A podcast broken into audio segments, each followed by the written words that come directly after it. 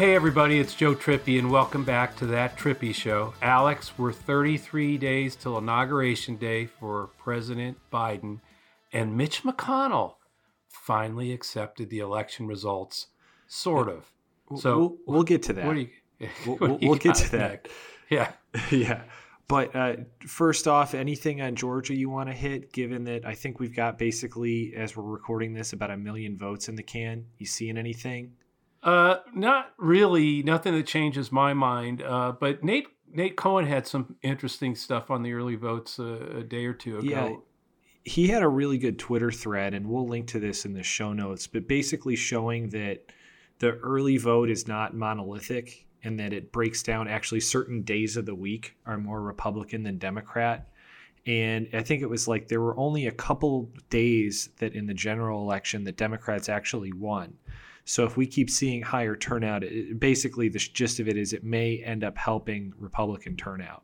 Yeah, I think he he it looked like ninety eight percent correlating with the the turnout, the way it worked in the in the general on November third, and uh, it didn't really look like there was any big shift one way or the other. So I I, I don't really expect that uh, to be an indicator. Uh, this early vote, we'll see, uh, but I think it still gets down to who votes on election day and and and how many. Uh, uh, other ballots continue to come in. We'll see, but I no, I I still think Georgia uh, dem advantage there because of how unified and everything. We can get into that, but I, I'm not worried about it, and I don't think uh, the early votes. I, I don't think Democrats should get excited about how many early votes are in.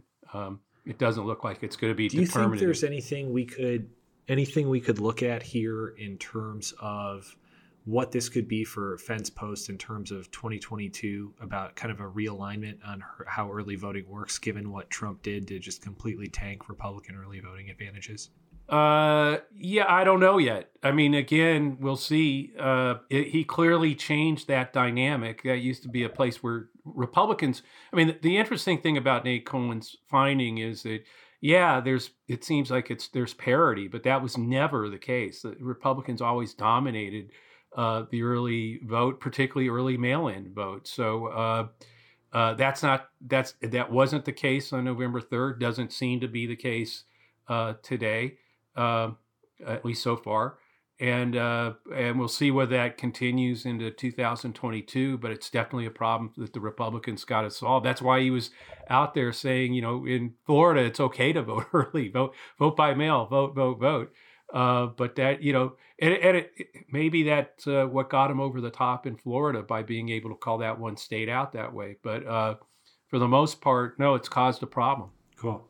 Yeah, Alex, let's uh, let's uh, get off the Georgia stuff. I think uh, I've said it enough times that I think it's going to be a turnout election, not persuasion. Even though they're all spending like hundreds of millions on TV ads. Uh, I don't think that's going to have much impact. I think it's Stacey Abrams, Fair Fight Action, uh, the two campaigns turning their vote out, and to see uh, all the problems that Trump's creating, including uh, telling people not to vote by mail. The, the election's a fraud for the what would be the fourth time now um, in Georgia. Uh, but I, I don't think you know I still think advantage Democrats. Well, let's get back to some of the big news this week. I think the biggest one being that Mitch McConnell finally accepted the results of the election. Only took him about six weeks. And obviously, on Monday, the Electoral College voted, which officially makes Joe Biden the president elect. Mitch McConnell told his GOP colleagues on the floor of the Senate that it was time to, quote, turn the page and accept that Joe Biden is the incoming president. Now, I, I, know this probably didn't make the current inhabitant of the White House very happy uh, if you look at his Twitter. Uh, were you surprised that McConnell took this step? Uh, no, he, I mean, he did it kind of half, you know, uh, way. It was like, you know, quietly, you know, on the floor. Uh, but I think the biggest thing was when he, when he ordered the Senate not to allow electoral shenanigans in Congress, that he doesn't want to vote don't bring it to a vote on the floor on January 6th, not on the Senate anyway. Um, I think that's like, uh, that's the big indicator that he gets reality. Uh, the problem for him is, you know, now Mitch McConnell is a traitor, like like poor old Bill Barr, who who went overboard, did everything Trump ever asked him to do in terms of going after avenging, uh, using the justice system to go after uh, Trump's enemies and and uh, protect him and his friends. Uh, and then he he he he dares say that there was no evidence of widespread fraud, and, uh, and you know, and now uh, he's out. now McConnell is in that same position, particularly when he's told the Senate not to um, bring a vote on the floor on January sixth. So I, I, don't see how that helps anything. But Let's look at Georgia again. Go back there. Now they've got to tell uh, Loeffler and Perdue have got to tell voters, yeah, yeah, elect us so so so Mitch McConnell can be the traitor, can be uh, uh, the majority leader again. I, I, just think it's it just shows how tough uh, a position McConnell and frankly the entire GOP Senate is in. Um, when you know they're they're in this position where they've got to win Georgia, but they got to keep they they got to keep Trump happy or at least interested in trying to tell his voters to come out. But I don't know how many Trump voters out there are thinking, "Oh, hey, you know, Mitch McConnell is calling Biden uh, president elect and telling our Republican senators not to not to stop this fraud." Um, how many of them in Georgia are going to be all excited about coming out and making sure he's still in place? We'll see. I, I just think it's a it's a, a very uh, bizarre situation, and I think uh, McConnell has is you know it's in a lose lose uh, with with all this. Well, let's get into some of the more kind of practical things of this. Obviously, Mitch McConnell realizes that he has to work with Joe Biden starting on, on the, the 20th, and it's mutual.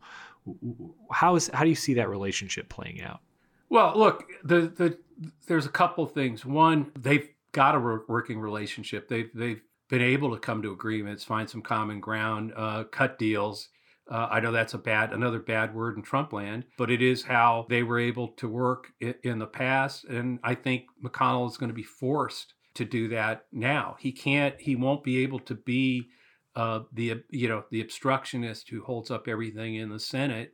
He doesn't have a president who's going to look the other way or, or frankly, call them up and say, yeah, yeah, yeah, put that one in your desk drawer, put that one in your desk drawer every time the House passes anything. That's not going to work anymore because you have a president, we'll have a president who will be out there telling the American people, we need to get this bill passed to get the infrastructure uh, going in this country, or we need to do uh, get a stimulus package that will actually uh, save our cities and states.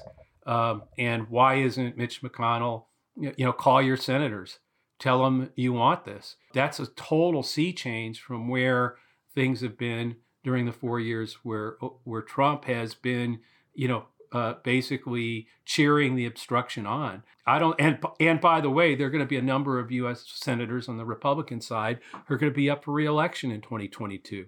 And I think uh, Biden, by being that, uh, using the bully pulpit in the opposite direction, saying we need to come together and move forward, tell your call your senator and tell him you need his, this his vote on this, whatever the issue is. I think there's going to be a lot of pressure from the grassroots on those senators, and at the same time on on McConnell to to make some you know some middle ground and and get things passed. I think all that's changed. Just the just the capacity of of Biden uh, being elected has changed that dynamic. Uh, and then I think the other thing is that there there's been a um, a real problem for the end of the Obama administration and and all the Trump administration, and that was that you couldn't count on the Republicans, uh, or, or I mean, on one of the House's word, right? That like if if Paul Ryan uh, said, "Oh yeah, I can. Uh, that's great. We've got a deal. I'll go round up. I can round up the votes in the House uh, during the Obama administration." And it, by the way, Biden may have been one of the people working on on making those negotiations. The problem was Paul Ryan would go back to his caucus, and they'd go, "Hell no, we're not going to vote for that." He had no control over uh, the House caucus. Well, we're now in a situation. We know that Mitch McConnell has complete control over the GOP caucus in the Senate, whether it's in the majority uh, by a few votes or in the minority by one, uh, by Kamala Harris breaking the tie. If he says he can round up the votes on something and he and Joe Biden come to agreement, McConnell is somebody that Biden knows will deliver on what he promises. He also now has in Nancy Pelosi in the in the House uh, someone we all know. Yes, there's problems in the House. I'm sure progressives are going to want more on a bill uh, than we're, we're, you know, then they'll be able to negotiate.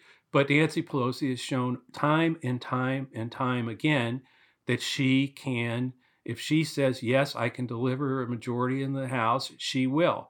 And you, and by the way, Biden has that capacity, proven capacity, that if he gives Mitch his word that he'll work to deliver the right uh, number of votes in the Senate or the House uh, with Schumer and Pelosi, he will. So we're in a much different situation where before uh, no one could really count on any agreement. Um, they could all agree. And then when they went back, somebody, and it was normally, uh, again, it was Ryan in the House, you know, towards the, in the Obama uh, uh era, and then you had during the Trump era, it wasn't the House. The House was passing bills and getting things done. Um, maybe Trump didn't agree with them. Maybe, maybe uh, McConnell didn't agree with them. But if Trump said, don't give him those votes, put it in the drawer, Mitch put it in the drawer. And half the time, I mean, so the problem became the Senate. I think that's different now. It's completely different. He has a president who he knows if, if the president says, we're going to do this and I'm going to deliver these votes. And yes, we're only going to take half a loaf because that's all we're going to get out of you. And he, McConnell says yes, that he also knows it's going to happen. And that's, you now have three people in charge, if that works, uh, that know that if they come to an agreement, that vote is going to go down in both houses and the president's going to sign it, which was the other problem Mitch McConnell had. Even if he had taken up some of those bills, and did the right thing and had a vote in the Senate on them he knew beforehand that Trump was gonna was gonna veto him. So uh, I just think that's a totally different world that we're in now.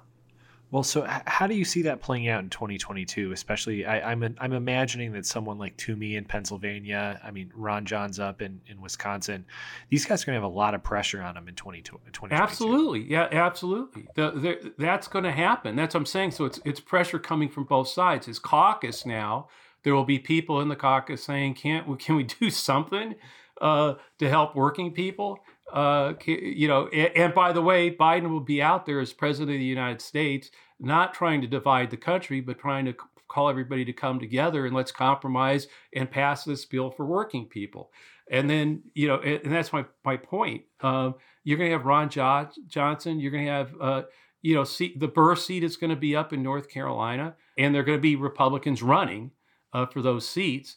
And they're going to be feeling a lot of pressure from the grassroots, from people, from constituents, particularly all these challenges that we face with COVID, uh, with the vaccine uh, distribution, with with how states and, and cities can afford any of this when they're they're literally many of them are are just running huge deficits. Uh, and up till now, no one's done a thing to help cities and, and states uh, deal with the crisis. All these things include, and then in every department, um, if it's transportation and you're you're trying to get transportation infrastructure bill passed, these people are going to have uh, have real pressure on them. And again, I think the difference is McConnell knows if Biden if Biden promises McConnell something, his word is gold with McConnell, and vice versa. And the same if if Nancy Pelosi says she will get the votes in the House, she will. Very seldom has she failed at that. So I think you've got a lot of things working that say yes, we're going to make a we're going to make progress. There's going to be uh, real votes, real amendments on bills, things like that. Uh, it won't be what progressive want. Uh, we're not going to. We we lost that when we didn't pick up the Senate on election day, um, and when we lost some House seats. I mean, there's now just the reality that to round up a majority of votes in both houses in both places means, you know, a, a, a third of what you wanted, maybe half of what you wanted or or cutting some yes cutting some deal. But that's how it's going to work and i think these republicans who are standing for election uh, whether they're incumbents and there are several of them uh, or whether they're open seats that republicans are trying to vie for i think they're going to be in a tough position to not be putting pressure on mcconnell to give a little more, to let them vote on some of these things and and develop a record that can no longer be the no. If the, if the Republican Senate is now the clearly keeps this obstruction up, I don't think it's going to bode well for them in 2022. I think McConnell understands that. Uh, and he's either going to want to get a few more senators back in 2022, um, or I mean, so he has a majority if he lost loses it in Georgia, or uh, he wants to maintain that. He's going to give. He's going to have to. So one of the big stars of the party got a pretty good gig this week, or I don't know if it's good or not, Joe. Uh, Mayor Pete obviously landed as the potential Secretary of Transportation. It's a pretty interesting place for him to be. I mean, people were talking about him in one of the top diplomatic posts, maybe even in the military. Uh, what do you think of this appointment? I think it's great. Uh, look, I, and I think the, the twin uh, announcement of Granholm uh, on energy for the energy secretary and Buttigieg for transportation was pretty impressive. Uh, and, and that I think it stresses how uh, both of those departments are going to be incredibly important as we move forward. I mean, if you as an agenda t- trying to address uh, energy, climate change, uh, infrastructure, those those are combined. I mean, so I think it's that those two announcements coming at the same time indicates that um, Biden looks at those two as having to be collaborative, actually working well together to address particularly climate change. Uh, you know, you can't look at everything from uh, electric cars, transportation system, rebuilding the infrastructure, uh, really uh, addressing energy issues uh, those two departments, it seems to me, are, are, are, pretty important working together. And I think it was it, that's why they were announced together. But I also think that there are other things going on here. I mean, I look at this and I look at how he's putting the uh, administration together. It's almost everybody in it is sort of a Swiss Army knife. It's like a Swiss Army knife cabinet. Uh, uh, uh, someone else said that on Twitter, and I thought they were they were right. I don't I don't remember who it, who it is, but these are all people. Uh, I, could see Buttigieg. Yes, he's the transportation secretary, but I can also see him as the first millennial. Uh, uh, you know, as an important part of the party in the, in the future on issues like climate change. Um, speaking out, sort of representing millennials in the cabinet on a bunch of different issues, even whether it's just uh, speaking to millennials about the need for to get vaccinated. Uh, I think that's what I'm saying. I think this is bigger. Each one of these people is bigger uh, than the lane of their department, and I think that's getting signaled here here as well. And Pete has a look. The guy has a big vision, uh, and this is a, a, department that needed that. Uh, I don't think this is going to be that kind of like quiet. Who who's the tra- who's the transportation secretary? We have a transportation secretary. I mean, usually it's just uh, you know there and no one really knows who it is or what's going on. That's not going to be the case with Pete. Uh, he's got a vision, he can articulate it, he can articulate Biden's vision on these issues. And I think that's going to, again, and as a communicator, uh, as the youngest uh, member of the cabinet, I think he's going to have a lot of sway. Um, so I think um, that that's really uh, important. And I think more, this is going to be a collaborative cabinet that won't be restricted necessarily. Obviously, they've got their main role, uh, Austin at defense. But again, when you when you're trying to talk to about getting folks vaccinated, I think Fudge and Austin might be two of the communicators of that message to people uh, around the country. Uh, not in their lanes at all, but I think it's pretty important, and I think that's how many of these cabinet members are going to be uh, used. There's plenty of diversity, despite complaints uh, which is pretty amazing. You got Pete, who's first LGBTQ person in the ca- in a cabinet. You've got uh, I, uh, they uh, uh, announced the the first Native American uh, to be the Interior Secretary today.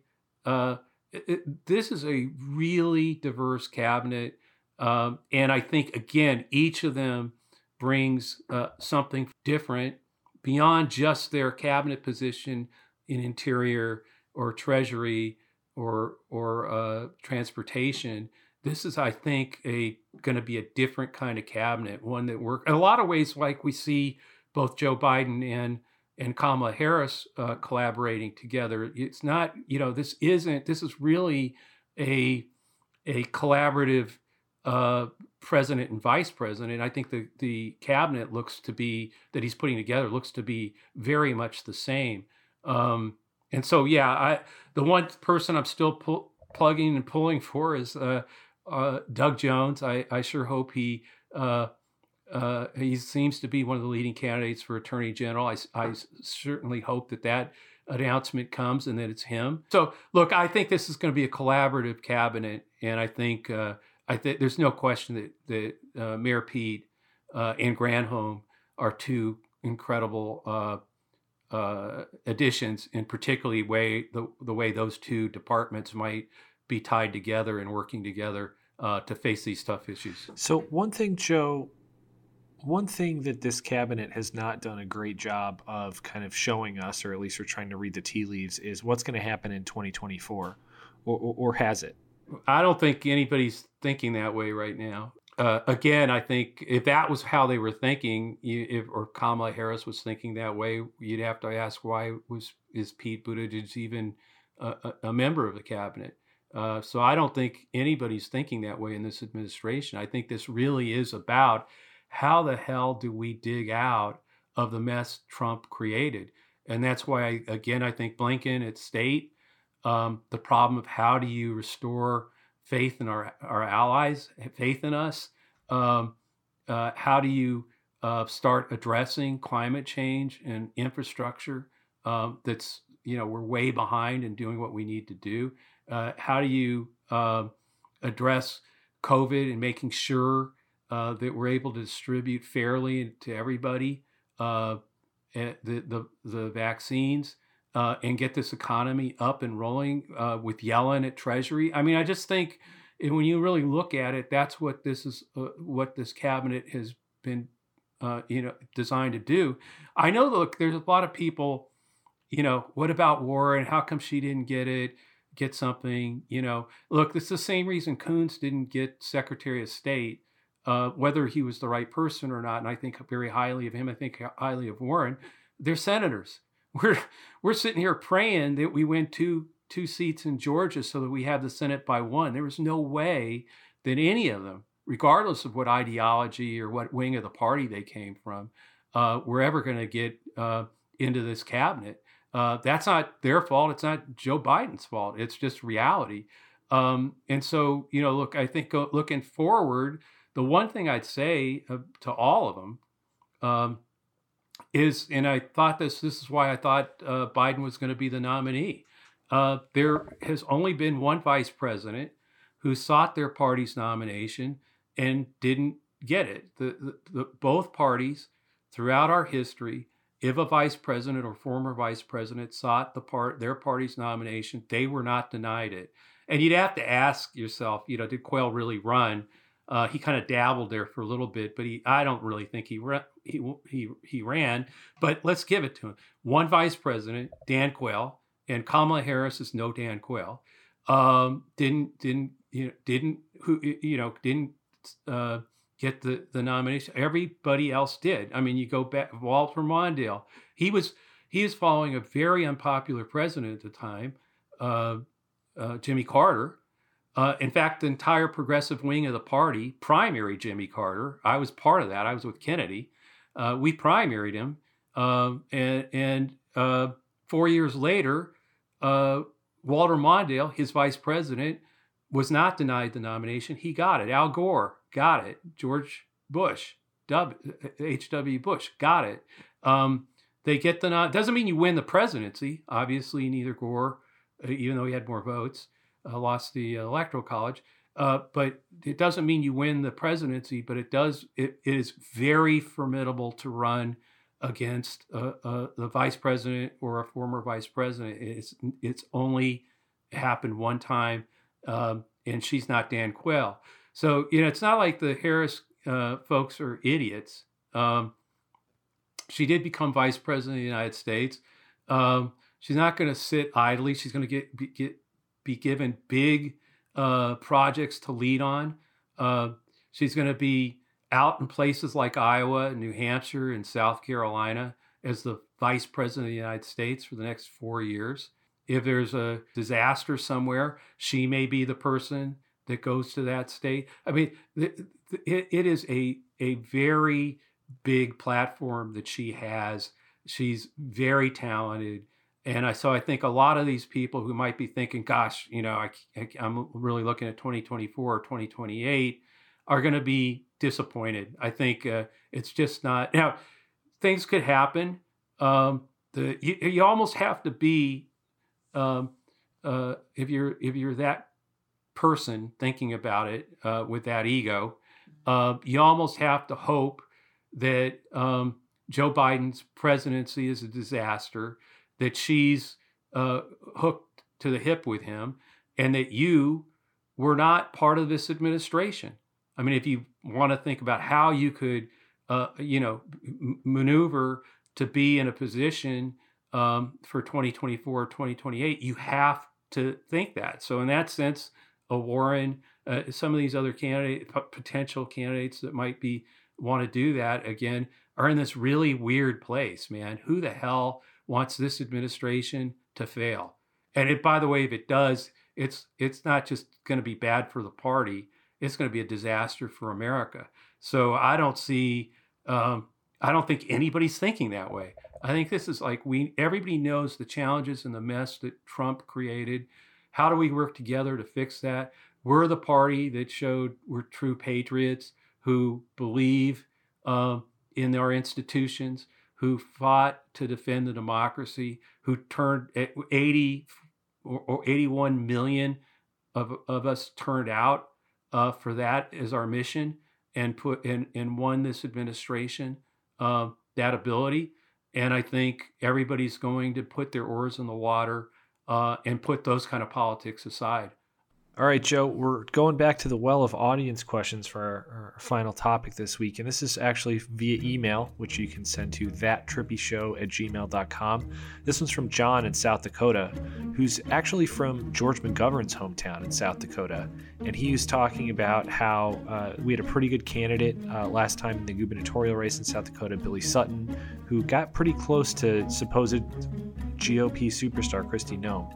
So his question after that context, which is helpful, was when is the National Democratic Party going to consistently invest in rural America, like uh, I believe Howard Dean did, Joe, so that a place like a South Dakota can once again have a chance to produce a McGovern or a Tim Johnson or a, a Tom Daschle? Yeah, I mean Sutton uh, only lost, I think, around three by about three points uh, against uh, Noem, and look, at what South Dakota is paying the price for that uh, now with her, uh, you know, stellar leadership. Uh, not uh, so. Yeah, I, I look. Um, uh, Dean and I had a lot of conversations about this, the, his 50 state strategy, and he was the first DNC chair to really push that. In fact, Rahm Emanuel hated him because of it, because Rahm wanted to do the standard. These are the these are the 18 seats we've got to go for, and just put all the money into there and avoid everything else.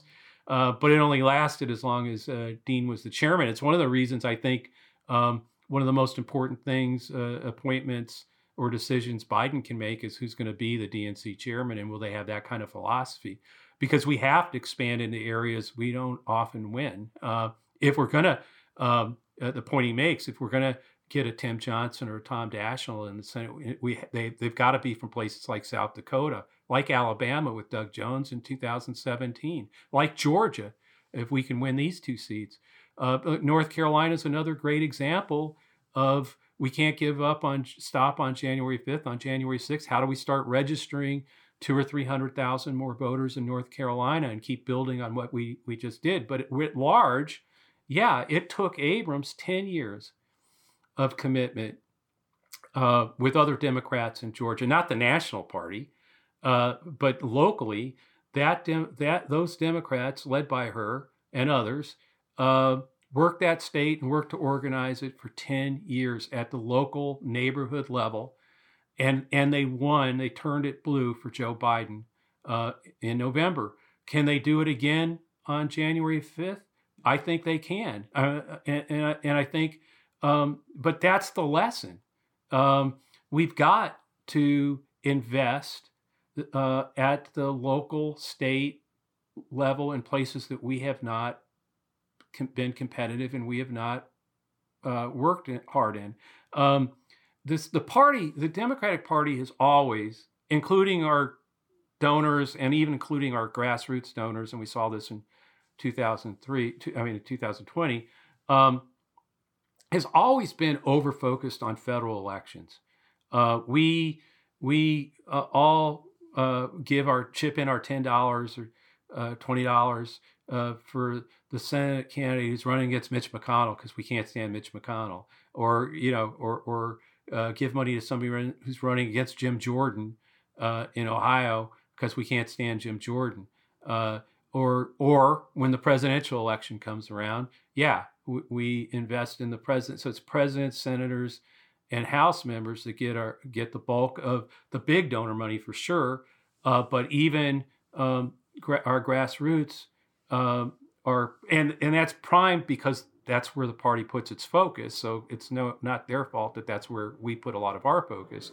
But the fact is, um, it's really hard to get money for eight or nine uh, uh, state house candidates in Texas um, who no one knows their names, and you know, uh, I mean, from a national uh, audience, uh, and we've got to put real focus on that. We've got to move beyond just focusing on the federal races. We have to win governors, uh, and we have to win legislatures because that's where one, where you get your bench.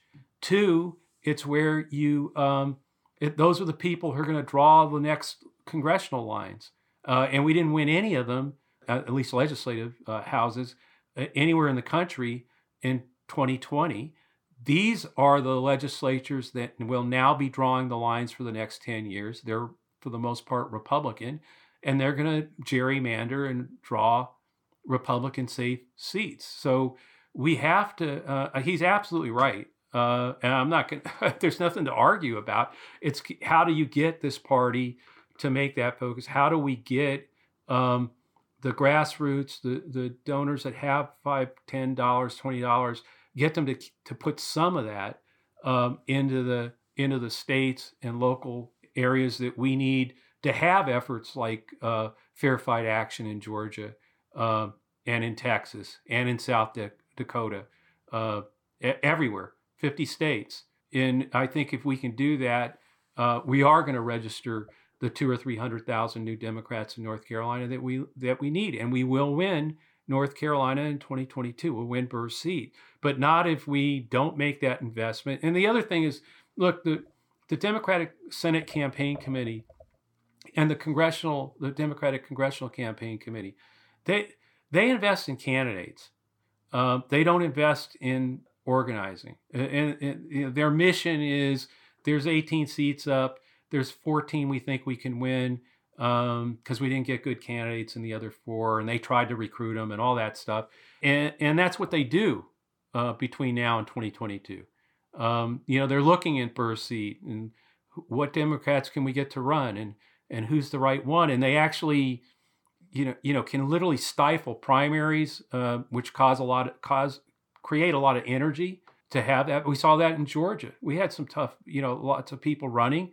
The, the people of Georgia picked their two candidates, Warnock and Ossoff. And there was an organization and a Democratic Party that was organizing and investing day after day for 10 years to put us in this position. That's the kind of party we need to become. Um, and I think we got to shy away from the no primary stuff and uh, relying on, you know, signals from the national party where we should put our money. That's why I do think it's time for somebody who really understands um, the the long game and and develops in the DNC a ten year plan.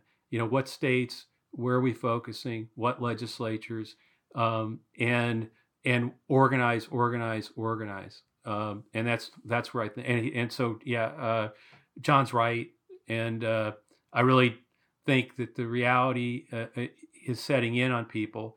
Uh, Eric Holder, I don't want to say that no one did anything. Eric Holder and others really uh, helped uh, at the legislative level, really focused on it over the last few years. Uh, Abrams, of course, um, but Republicans are decades ahead of us on this. They've been they've been doing this for decades, focusing at the local level and in the in really organizing and building. And we just frankly have just woke up. And the reality is, Idaho gets two uh, senators, and California gets the same number of senators too. Um, and when you start doing that, matching up New York with Montana, and you know, it, it, I, it, you know, all these other, and you just match them up. Um, the fact is, 26 states, um, the same 26 uh, states that I think Trump won the electoral votes in, uh, that got him to 232, um, can you know predominantly elect Republican senators. That's why 26 times two is is is uh, you know 52. Guess what?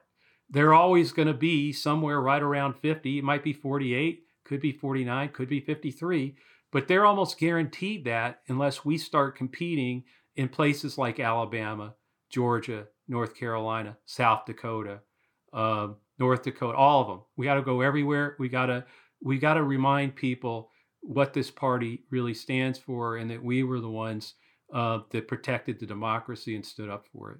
Well, uh, that's all for today. Thanks for listening to that Trippi show. A reminder if you have a question, please submit it on iTunes in the reviews. Uh, rate us while you're there if you can. Thousands of you listen to this, uh, but uh, I wish some of you would actually give us a rating. Uh, it helps others find us. The more, the higher rated we are, the more uh, uh, the podcast is promoted with the algorithms and things like that. So it would really help us out. Or email us at thattrippishow at gmail.com we're probably, unless there's some real breaking news uh, between now and the holiday, we're probably going to skip uh, the next week or two. But if there is breaking news, we'll, we might drop a, a, a podcast, so uh, be looking for it. But other than that, everybody have a happy uh, holiday, Merry Christmas, and a Happy New Year to you all. 2021 looks to be a lot better, hopefully, than 2020. Um, and we'll see you at the beginning uh, of the year to talk through Georgia, which at that point will just be a few days away. Thanks a lot for being with us uh, through all these podcasts uh, and, uh, and spreading the word.